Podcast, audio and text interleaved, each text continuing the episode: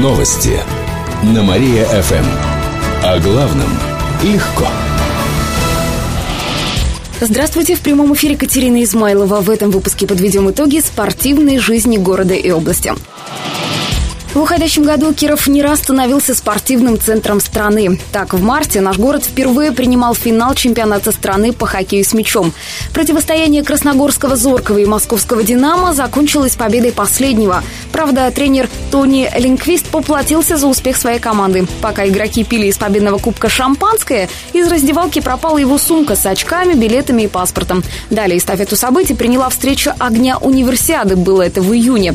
Все прошло как полагается. Песни, песни, танцы, факелоносцы, перекрытие дорог.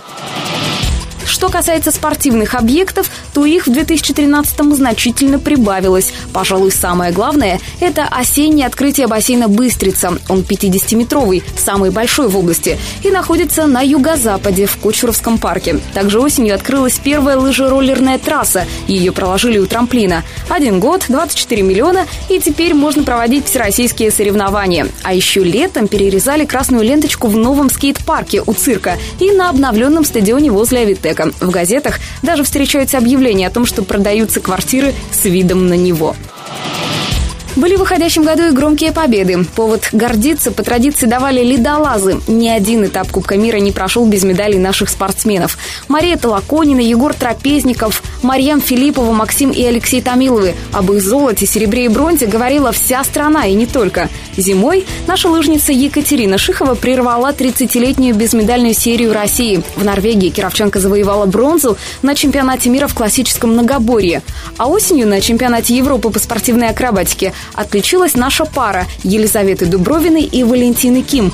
Девушки заняли третье место, а на недавней Всемирной универсиаде в Италии снова блистали кировчане. Так лыжник Владислав Скобелев завоевал золото в мужской гонке с масс-старта и серебро в командной эстафете, а конькобежец Алексей Суворов привез домой серебряную медаль. Ее он завоевал в командной гонке. От него новогоднее поздравление всем кировчанам. Меня зовут Суворов Алексей, я член сборной команды России по конькобежному спорту призер зимней универсиады в Италии.